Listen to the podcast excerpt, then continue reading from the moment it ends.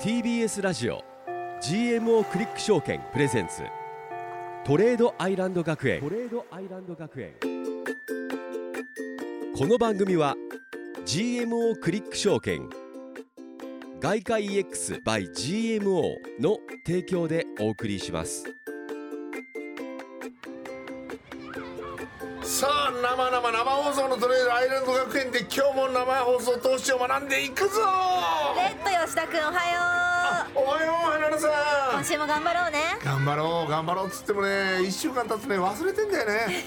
もう忘れちゃったのえじゃあうん先週何に学んだか覚えてますか吉い田やとくりあえずはリスクがつきものだとんもうそれは徹底的に高速でねもううん高速で決まってるからね、そそうリスクはつきものうあとなんだっけ消費者物価指数そうですそうです消費者物価指数 CPI っていうのがまあ、その時に発表になって、うんまあどうやらそのアメリカのインフレは落ち着いてきてるみたいなことを学びました、はいその指数が思ったより低かったっていうところがということだよね先週のなんか授業で習ったとこでしたけどいやそう今日は何の授業だろうねいやーなんだろうね楽しみだな楽しみですかちゃんとついてこれますか、うん吉田先君生今日どんな衣装着てくるんだろう楽しみじゃあ行きましょうか授業 OK レッツゴー TBS ラジオ GMO クリック証券プレゼンツトレードアイランド学園この番組は YouTube でも同時配信中 GMO クリック証券プレゼンツトレードアイランド学園ここは個人投資家を目指す皆さんのために具体的な投資のノウハウを学ぶ学園ですツイッターは「ハッシュタグトレアイ学園」先生への質問はトレアイアットマーク TBS.CO.JP TOREAI アットマーク TBS.CO.JP までお送りください起立礼着席さあ本日もレッド吉田君と花名美桜が生放送でお送りしていますそして私たちの担任の先生投資家でフリーアナウンサーの大橋ひろ子先生です先生今日もよろしくお願いします先生よろしくおよ願いしますろしくお願いします。大橋先生はい。あの先生からね先週何回も何回も投資のリスクについて口酸っぱく言われてるもんですから、はい。俺、今日から改名しますレえ名前ッド吉田改めリスク吉田にし ますああいいのあれ OK ですかリリスク吉田。はいじゃあリスク君って呼んだらいいってこといですやかっていうか今冗談で言っただけですよオープニングのリスク吉田オープニングトークの冗談ですよいリいスでクす君ねリいやスクリ君スク今じ日ゃもないですレ頑張ッろドうでいいですやっぱりレッドでいいです私も大橋リスク子にしようかな。いやいやでもちょっと可愛らしい先生先生そんなこと言ってる場合じめゃないっちゃ可愛らでしすいじゃよない毎ですか週時間がないんですから、はいそうこでのす番組はそう、今日も勉強しなきゃいけないことたくさんあるんですよ。教えてください、先そ生、う今日は何ですか先生、はい、今日の注目トピックは、えー日銀の金融政策決定会合があるので、YCC 学びましょう。出たこれ2週間前に話題になったやつですよ YCC Yes YCC です YCC。それ今 YKK のイントネーションですよ ね YCC ですねで結局あの時にだってよ YCC って何ってなってまだ学べてないんです、我々は YCC をはい、花菜さん、ちょっとニュース紹介してください。はい先生読ませていただきます、新しく日銀総裁に就任した上田総裁体制で初めてとなる金融政策決定会合が今週27日と28日に開催されます注目のポイントは今の緩和について変更があるかどうか、なるほどその結果次第では円相場や日本株などに大きな影響を与えることになりますというニュースがあります先生、いやだからあれですよね日銀の総裁が変わったからといって、はいその総理大臣が変わったとか大統領が変わったからっていう、なんかそういったせその世界的なというか日本の動きがそこまで活発にはなってないですよね。いや、でもね今日銀が変わったことでということよりも、ん日本のインフレ率が上がってきたというところは皆さん感じてますでしょ、物価が上がっていたはといころそうですよね。先週金曜日にも発表されてるんですが、はいえー総合指数でプラス3.2、えーコアでプラス3.1コアコアでプラス3.8%、はい物価が去年より上がってるっていうのはがい出てきているので、はいこのインフレをやっぱりそろそろこう引き締めていかなきゃいけないんじゃないのという見方もあるので、うん新しい総裁は緩和をもしかしたらやめるのかなという予想が広がってるんでなするほど緩和をやめるということは利息が上がるということですか。まあそこまで急にはいかないです。うん利息というのは本当にその政策金利に紐づいているので、政策金利は日本はまだマイナス金利です。はいはいはい、ゼロ金利です。はい今問題になってるのは YCC ここを動かすか動かさないかっていうのがもう一番の注目ポイントこ。れものすごく大事なんですね、はい実は YCC は、はい、じゃあ YCC 何かっていうのを学んでいきましょう。はいはい先生まず国が、えー国債というものを発行しております、はいこれは短いものから長い年限まであります、はい1年2年3年5年10年30年と、うんで長い期間の国債だとそれだけ長い間のリスクがあるから、うん利回り高くなりますよね、はいはいそれはなんか自然にわかります、わかります、はい短いところの金利は低くて、うん、長いところの国債の金利は高くなるなるほどこれをイールドカーブって言うんですよこれイがールドイールドカイールドカーブ利回り曲線っていうんですね短いところが低くて長いところが高いこのイールドカーブの頭頭文字を取って YC ーブイールドが Y なんですか Y ってイイールドールドの Y そなんうだそうそうわかるイわーかルドんなっいて知ってるわかんないわかんないイールわかドんないえわかんないね利わかん回なりい利回利り回りってことなんです利イールドが回り利回り曲線利回り曲線イールドカカーーブブカーブそれをコントロールしてたのが日銀なんですよえこれって世界的にもコントロールするものなんですかしないしないしないしない。えーコントロール、まあ、市場で国債って売買されてるんですよ、はい銀行とかで私たちも個人国債って買ったり売ったりできるうんんですけど、はいはいはいそれで、えー売買されて自然に金利って生まれるんですね。はい売買されることで債券の価格ってこう上下動するんですけど、はいそれによって利回りも上下動するわけですよ。うんうんうん買う人がたくさんいる人気のある国債は利回り下がっていきます。うんで買う人が少ない人気のない危なそうな国債っていうのは利回りが上がっていきます。うん先生ちょっと待ってください国債にもいろんな種類があるんですかあるえあるえ一一年つじゃないんだ1年2年3年4年とかいろいろあるんですよあ。そのねはああ年数っていうことで短すか期債とか長期債とかっていう言い方しますけど2年っていうのが一般的に短期債と呼ばれてます。うーんで長期債って言われてるのが10年ものの国債。10年先って何が起きてるか分かんないじゃないですわか。かんないですうんだから10年ものの国債を発行する側はやっぱり高い利回りつけてあげないとそれ買ってくれる人いないよねっていう、うんそうか今の1000円の価値が1000円でなくなってる可能性そうもあるかそうらそうそうだから金利つけるついてるわけですようんでそれが市場でまあ自然に売買されることでそのイールドっていうのは決まってこうカーブがあるわけですけど、その10年の利回りを日銀はゼロ金棒に抑え込むっていうそういう政策を2016年から取ってるんですえ。それをやることによってなんかプラスになるんですかいや金利が上がらないということはこれ住宅ローンの変動、えー型のロそーうかンみがんな借りやすいってことそでうす上がねらないってことなんですよ。でも逆にうんそれに対してなんだろう副作用的なはいものっていうのは出てきてるんですかまあ、この金利が普通は市場で動くものだからあのアメリカがこう金利が上がると日本の金利も自然に上がるものなんですね、はい全体的に、うんうんそれを上げさせないって言って日銀がコントロ抑えーつルけてるからコントロールすることによって、日銀は何をしてるかっていうとその10年国債を市場からたくさん買ってるわけですよ。日銀あがーいっぱい買うことでうん金利を下げてるわけです。みんなが買わなくていいよ俺が買うからってそういうことですねたくさん買う。まあみんな買ってくれてもいいんですよ。うんただ買わなくて金利も低いしみんながあまり買いにくいものを日銀が買ってる金利が上がらないように買ってる買んっでてするってことですねそうそうそうそううんでもいつかじゃあん売らないとダメなんですよねそこが問題になってるんですよ。まあ、めちゃ償くちゃ還買まってでるって持こっとてでれすよばねいいっちゃ持ってればいいんですけど、うんそのコントロールするために10年債の利国債をね日銀がたくさんたくさん買うことで、はいうん市場に流通する日本国債の50%を日銀が持ってる持ってるんですか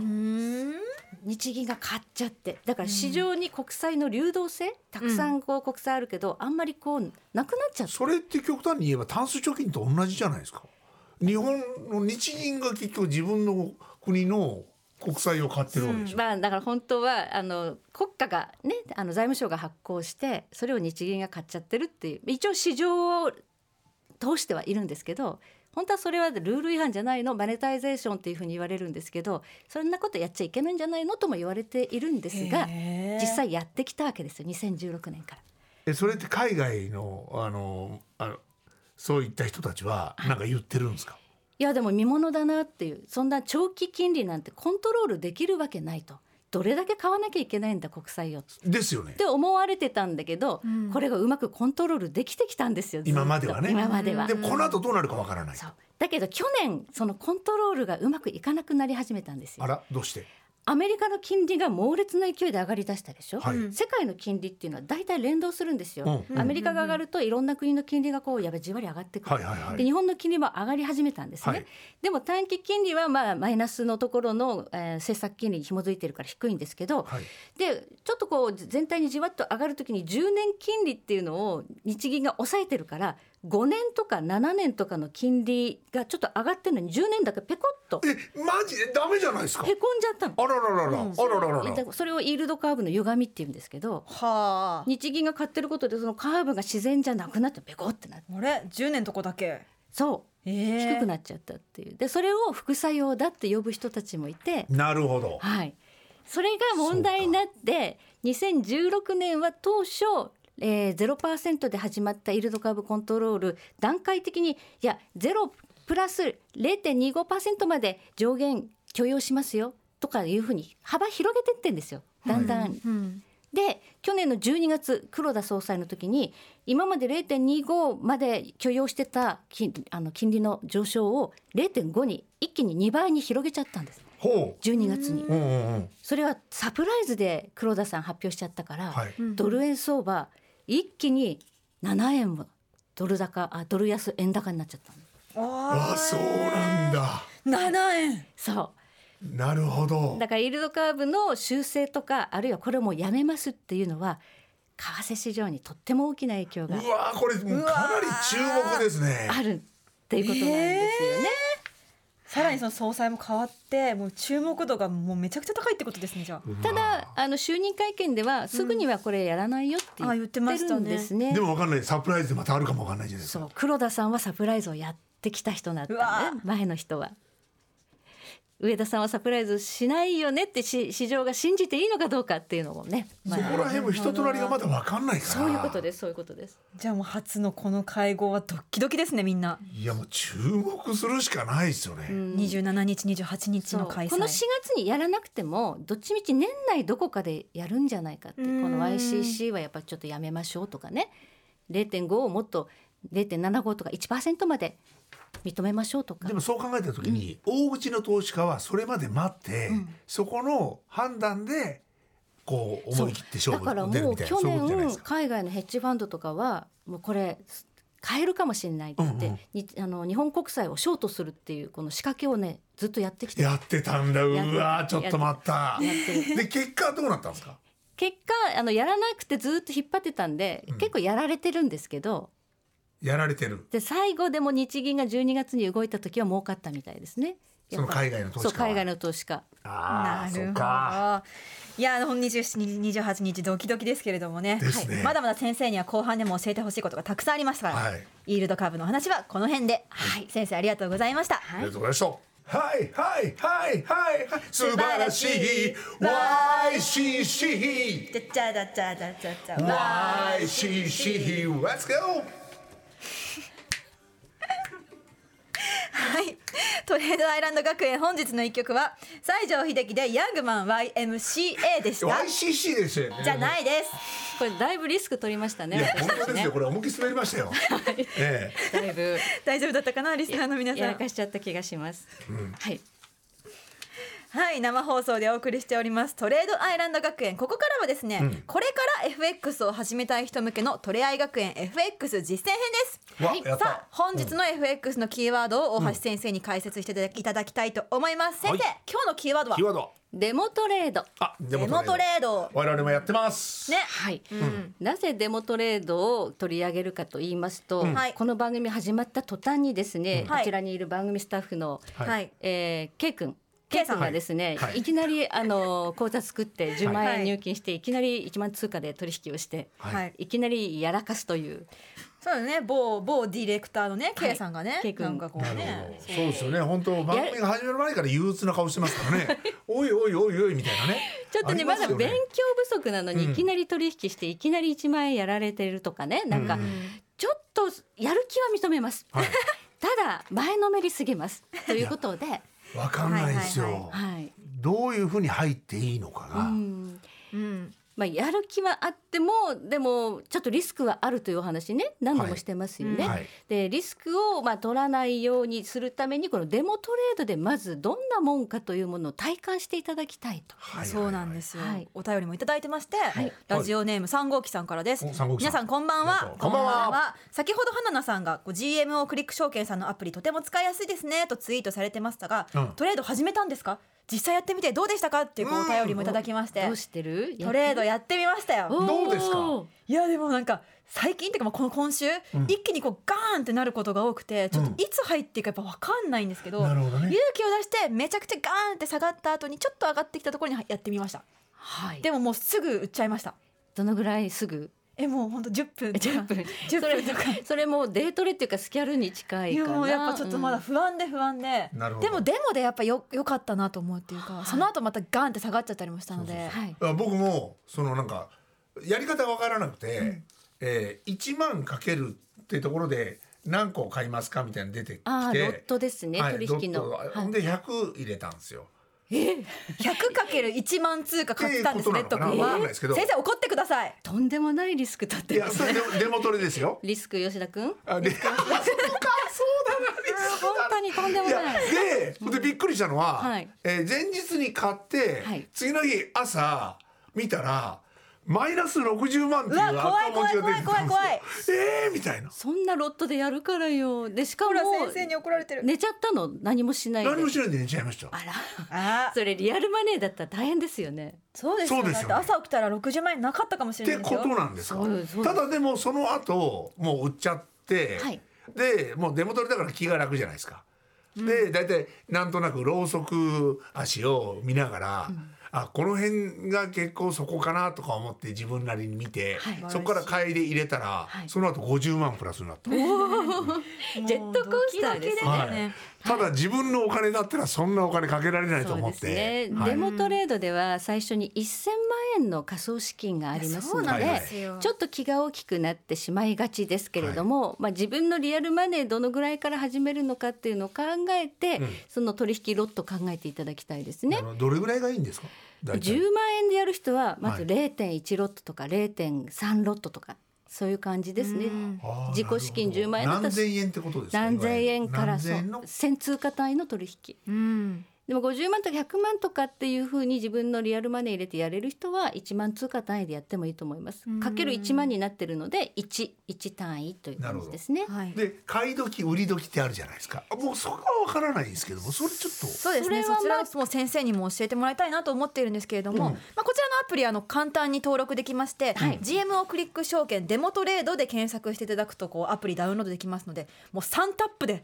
ダウンロードできますからぜひぜひねリスナーの皆さんとか YouTube ご覧の皆さんもこれやってみたら面白いですよねはいちょっとゲーム感 YouTube 覚での方では実際に画面を出しながらちょっとこれから解説していこうと思うのでよかったら見てみてください。はい、はいということで、まあ、チャートの見方というのはまたねそのうちゆっくりと画面が出るようになってかそら、うですねうん YouTube でやりますかっていう感じじっくりねかなとじっくりと教えてほしいですね考えていますけれども、はいまずちょっとデモトレードではいこう画面が出てきた時に、はいこれなんだっていうのがあるでしょ値段がこうね為替の価格レートが出てくるけど、はいうん2つ出てくるの赤いのと青いのがありますよね。そうはこれがまず分かんないって方がいますので、うんうんはいこの見方だけ今日はちょっと覚えていただこうかな。了解ですはい何でしょうかこの青いところにある数字がビットビット売り売りあなたが売れる値段です。あうん売りって書いてますねこの左はい側のやつですね。はいで赤い方がうんアスクで買える値段、なはいなるほ微妙に違うの分かりますどわかりますあのア二スクぐのらい方違うが高いですねそうですねだから買う時はよりあなたは高い価格で買わなきゃいけないですよ売る時は安い価格で売らなきゃいけないですよっていう仕組みになってるんですよ。なるほどうんねこれはどうして本当はね安く買って高くね売れれば一はいは番いいいんですけど、これをスプレッドって呼ぶんですよこの差ビットスプレッとドアスクの差をススププレレッスプレッドドこの価格差をスプレッドと呼ぶんですが、はいこれがあなたの FX の取引コストになりますうん、 FX って基本手数料ないんですよ取引手数料っていうのはそうなんですなかないんです、うんめっちゃいいじゃないですか手数料ないけどこのビットアスクの価格の差が手数料みたいなもんですなる取ほど引のコストになるんですよ。ということは、はいそのアスクで買いました、はい値段が動いてないですっていうことは、もうすでにマイナスってそこうそとうですか最初に取引する瞬間っていうのはマイナスから始まるんですよ。わおうんそのこの価格の今の市場ちょっとだけ不利な価格で売買するということですね。たなだるほど GMO クリック証券さんの場合このスプレッド0.2銭しかないんですよ。こんなの考えられないぐらい狭い、狭いっていうんですねそのスプレッドが、うんうんうんうん狭いとかタイトっていうんですけど、はいはいうんこんなに狭いタイトで、えーコストが安くできるっていうのは考えられなえい。証券会社によっては全然違うってことなんですか例えば外貨預金なんかだともうこれここが0.2銭どころかもう100とかで要するに1万円ぐらい片道かかるとかああ入れるのにそうそうそうそう、えー確かにそうですよね為替ってそうですよねそうです為替手数料往復で2万円取りますとかあるんですよ100万円やるのにねなるほどこれがでもわずか0.2銭という良心的じゃない良心的っていうかちょっとまたその言葉違います価格良心良心的です良大変良心的ですうん合ってますよね価格破壊が起きたっていうぐらい FX の世界っていうのは日本の個人投資家のあのまあプラットフォームとしては素晴らしいんですよねうん取引環境が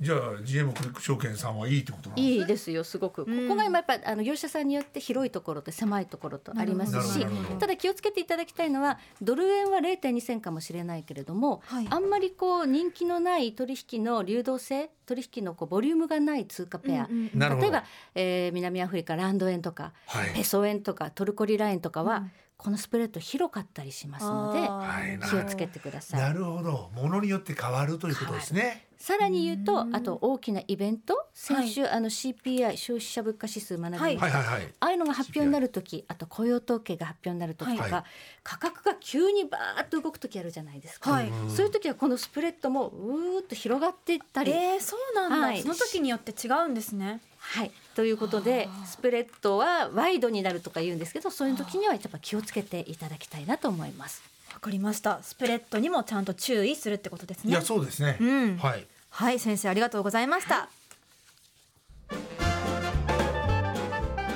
TBS ラジオ GMO クリック証券プレゼンツトレードアイランド学園この番組は YouTube でも同時配信中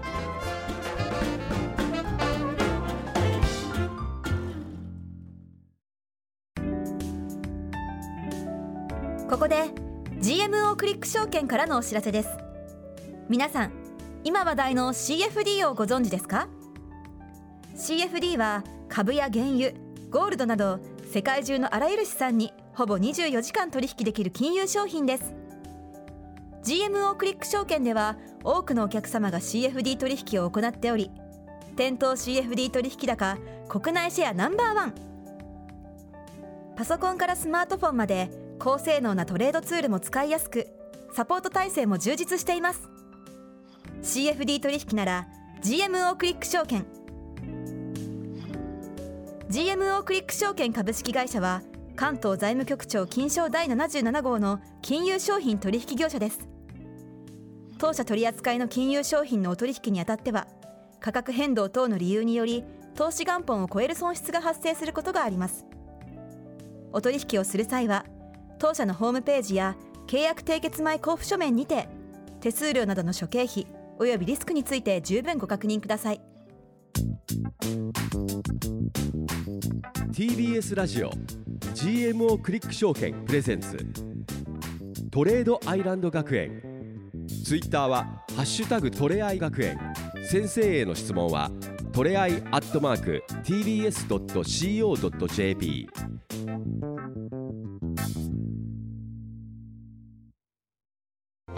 「TBS ラジオ GMO クリック証券プレゼンツ」トレードアイランド学園さあレッド吉田君と花奈美桜が生放送でお送りしてきましたトレードアイランド学園、はいこの後のね居残り補修の様子も引き続き YouTube ライブで配信しますのでぜひぜひ TBS ラジオ公式 YouTube チャンネルもご覧くださいということで、レッド君今日の授業はどうでしたかいや俺今回あの法則に気がつきました、はいえー毎回流れる曲はその時のテーマに沿った曲が流れるん だいなやっていう実は仕込まれてたん ですよ毎回 まさか YMCA を YCC って言い換えるなんて思わなかったですよいや本当にそうですねでも YCC がやっぱ大事なんだなっていうもう今日でだってもう YCC って忘れませんから、うんみんなで踊ったんだか忘られないでもねこうツイッターのハッシュタグにもデモトレやってみたいななんてコメントも来てたん面で、白い絶対面白いと思う、ね、はいやっぱこうデモだったら皆さんもねこ全う然お勉強になると思うしそうそやってみうそうてほしいですよね使いまずツールの使い方ねはい覚えてほしいですねはい、それでは本日ここまでのお相手は花名美桜とレッド吉田と大橋ひろ子でしたまた来週ありがとうございましたリスクじゃないのいや TBS ラジオ GMO クリック証券プレゼンツトレードアイランド学園この番組は GMO クリック証券外貨 EX by GMO の提供でお送りしました TBS ラジオ GMO クリック証券プレゼンツトレードアイランド学園ツイッターは「ハッシュタグトレアイ学園」先生への質問はトレアイアットマーク TBS.CO.JP までお送りくださいさあここからはトレードアイランド学園の放課後延長戦でございます TBS ラジオ公式 YouTube チャンネルのみで、えー配信となりますので楽しんでください、はい引き続き大橋ひろ子先生と一緒です、先生よろしくお願いしますお願いしおま願いしますはいいっぱい来てますでも今日もお便りとか、ねすごいねやでもやっぱこの YouTube でこのちょっと映像を見せながらはその講義してもらう時間をもっと増やしてもらいたいなちょっと思いますもうね本出と当くなはんかね前のめりね 前のめりなんですよもういチやャでートもやにっつぱりいてチ勉強ャーしたトいにねついてとかチャートね、はい、今後なんかそれをちょっと入れてもらいたいなと思います先生先生頑張りますはいお願いします準備将来有望な生徒さんたちからのお便りがいっぱい来てるんいでやそこですよいっぱい発表しましょうよそうなんですよ、はいじゃあ紹介しま早しょ速うね、はいご紹介しましょうラジオネーム小平のゆうきさんからですおはい小平由紀さんはい、こんばんは。先週の放送で少し話題に出ていたアメリカのアップルカードの金利がまあ4.15%ととても高いことを話していましたが、高校生の自分にも分かりやすく説明していただきたい です。高校生の小平くん、いや意識高いねうちらと一緒ですよ。高校生なのうちらも生徒だから一緒同い年ですいね。やもだかうお金の教育ができるってもう最高だからねいや本当高校の人から学んだ方が絶対にいい本当素晴らしい、高校生が聞いてくれてじゃるあい分かりやすく先生に説明してもらってよろしいでしょうかやだから4.15%っていうのがどれだけの衝撃かというと、はいアメリカは今利上げをして、はいえー中央銀行が決めた政策金利5%まで上がっているのにもかかわらず、はいアメリカの銀行の預金金利ってまだ 0. 何パーセントとかなんですあそうなんです普か通にお金預けるだけじゃ全然アメリカでも触れアなメいってリことカですでよね。もまだ預金金利ついてないんですその代わり住宅ローン金利上がってるんですよあら大そ変だ。っちはねローン金利はその政策金利に合わせてどんどんどんどん引き上げられているのに、預金金利が全然上がってないので、まあ、銀行は儲け放題っちゃ儲け放題なんですけど、そういうところの、えーまあ、チャンスというか、まあ、金融機関がそういう感じだからアップルがこういうの発表するとみんなアップルカード作ってアップルにお金預けてた方が4.15%つくからいいよねっそれて年利ですよねなっちゃう100万円預けたら年1年で間でそうですね年利ですね。 5万円4万い4く万がそう利息がつくってことですよってねいうそうただまあこれはゴールドマン・サックスっていうまあ投資銀行、銀行さんと組んでやってるので、まあ、そのお金の管理とかいうのをゴールドマンとかがやるんだと思うんですけれどもただまあアップルは事業会社として絶対に潰れないっていう安心感があるじゃないですか。まはあいそうですよね。この3月アメリカの地銀は3行も潰れてるんですね。ですよねんそうだからシリコンバレーなんとかとそうかシリコンバレーバンクとはかいが潰れたりしてるので、あの国民の感情としてはなんか銀行って潰れちゃうリスクあるよねとうん一応その日本でもペイオフって言って1000万ぐらいはあのはい預金保護されるって、まあ、そういう仕組みアメリカにもあって預金は保護しますよっていうことで守られたことは守られたんですけど、それが破綻が連鎖したりなんかすると、本当に預金が守られるかどうか不安に思うっていう方もやっぱ出てきちゃってますよね。確かにだから今そういう中小のうん地銀に預けているっていう、あの預金がどんどん大きい銀行に移ってるんですよ資金が今えそうなんですかアメリカでそういうこと起こってんの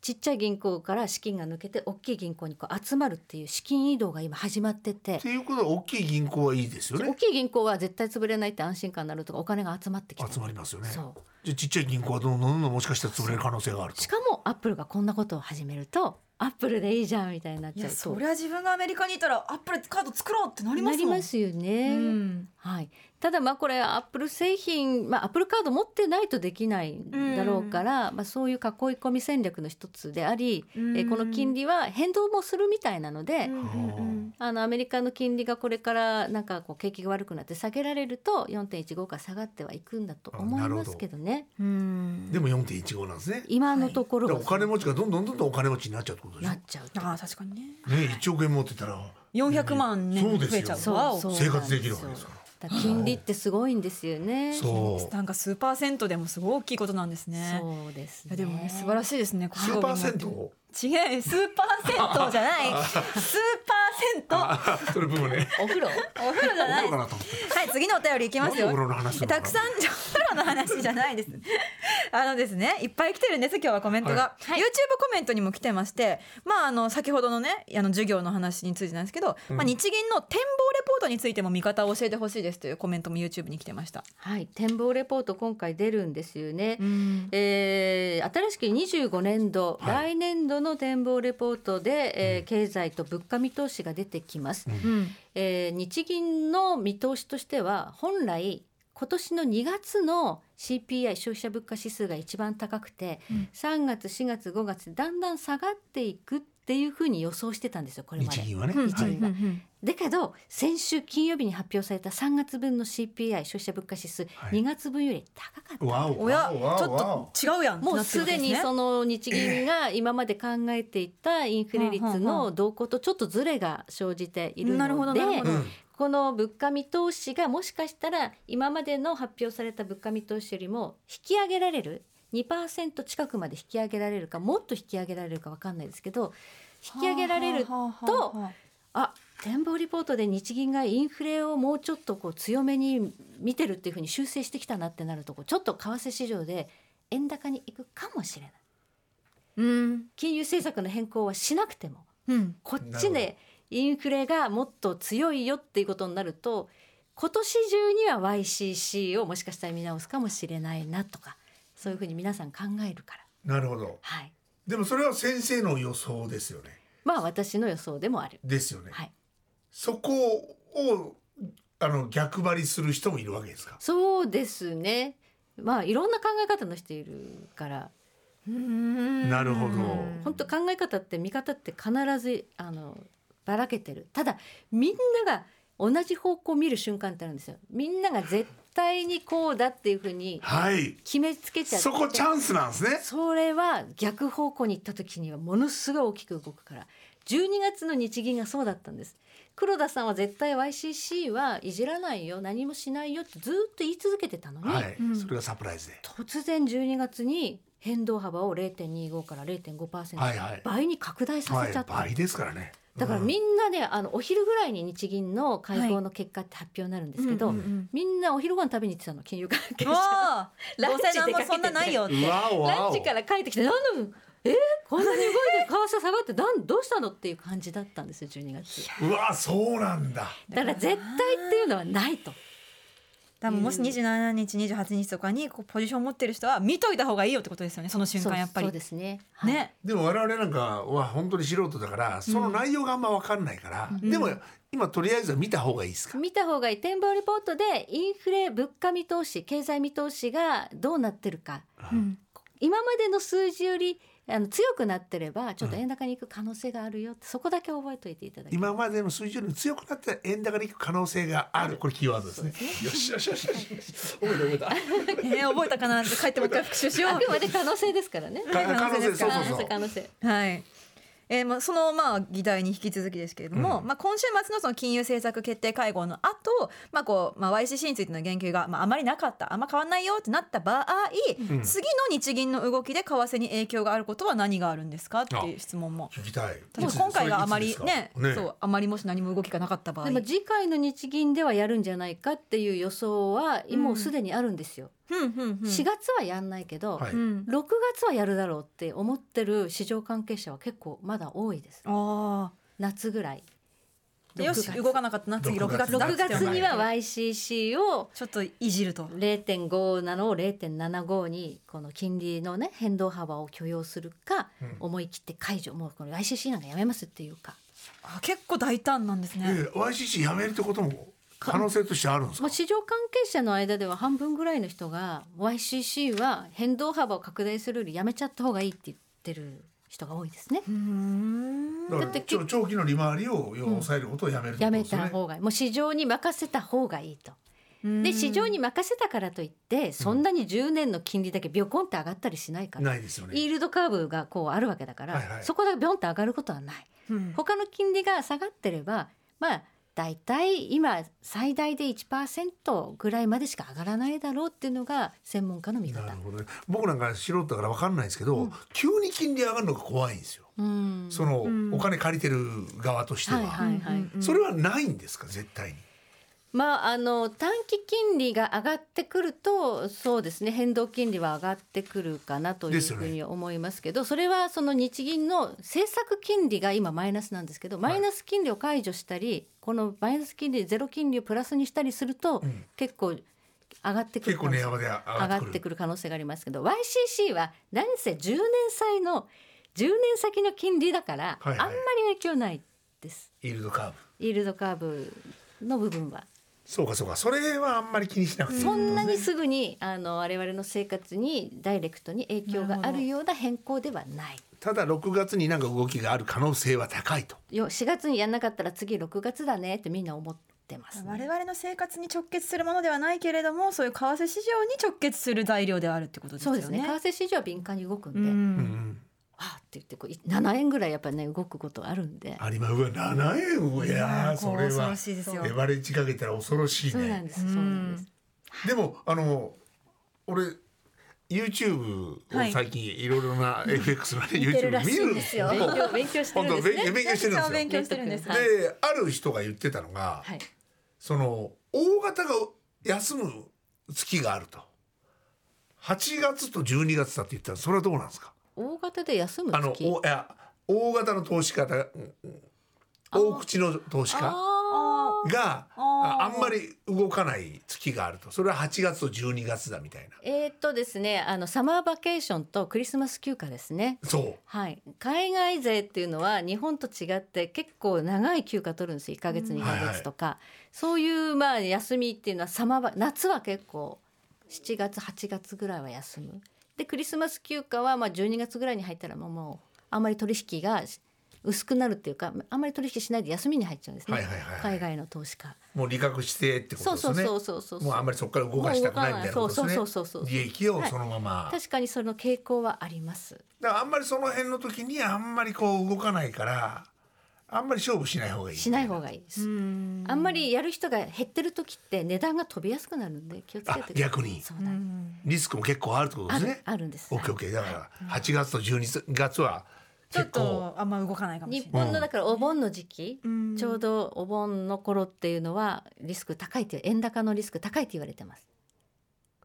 なるほどはい、ほう円高のリスクね高いんですね8月なるほどなるほど、はい差があるんだどこれれまあが米国債の償還があるからとも言われてるんですけどまあそれはまたおいおい召喚ってなんだろうわかんないですね、はいおいおいじゃあ教えていただくということでじゃあもう一通ぐらいねご紹介したいんですけれども、えーラジオネームすいちゃんさんからですレッドさん花菜さん大橋さんはじめましてはじめましてはじめまして先週からこの番組を知り聞き始めおポッドキャストでよか過った去回を聞いて追いつきましたりがとうございますえー大橋さんに質問なのですが、まあ、スワップポイントは金利差を受け取ることができるということでしたが、世の中にはなぜ高金利の国があるのに日本の金利は超低金利なのですかっていう日本は今まで長い長いデフレで、あの物価が上がらなくてお給料も上がらなくて景気があんまり良くないんですね、金利を上げるとお金借りにくくなるじゃないですか、はいんそうすると会社も設備投資したりとかお給料払ってあげるとかできなくなるから、うんうん金利上げると景気って悪くなっちゃうんですよ、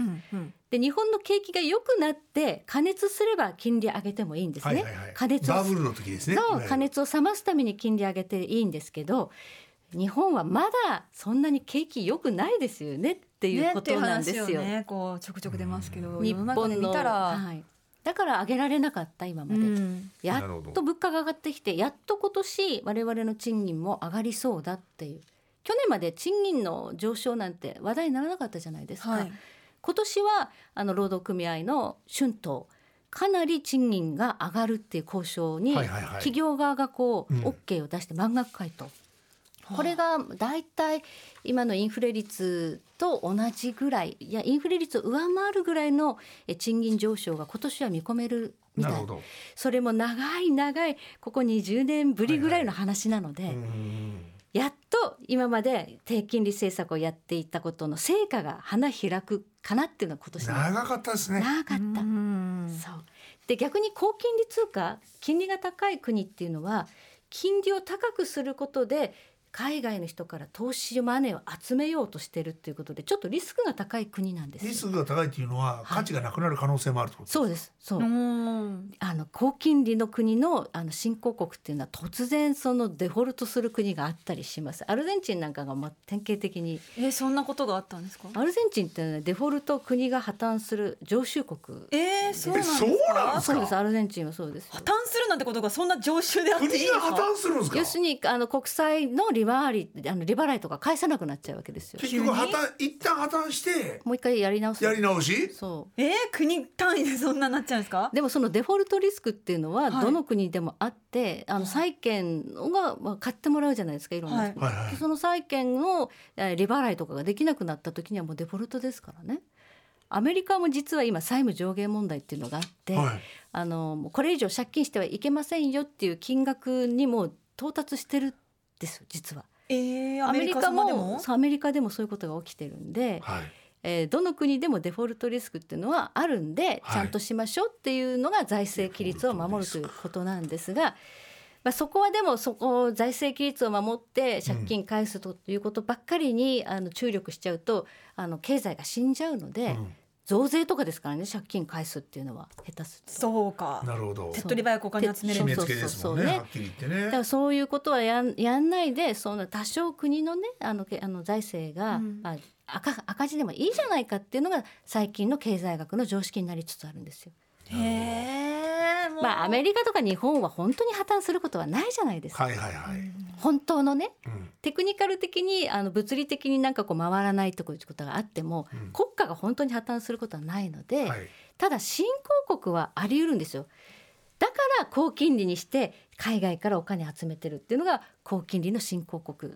なのでへーリスクはちょっと投資するには高いんですよっていうことを覚えておいていただければスワップ金利もさ目的だけでそうもうたくさん買ってたらそんでだけじゃないかもよってリスクもやっぱまりあたるんトだよルってこコとです、リね、ラなんか人気なんですよね、うんうんうんあの金利が高いかならるほどだけどどんどんやっぱ通貨は下がっていくし、なるほどな、はいえっとツイッターの方に書かれてますよレッドさんの YCC と YMCA のトレードは先読みできたなってコメントが来てますよなるほど。ありがとうござい ます。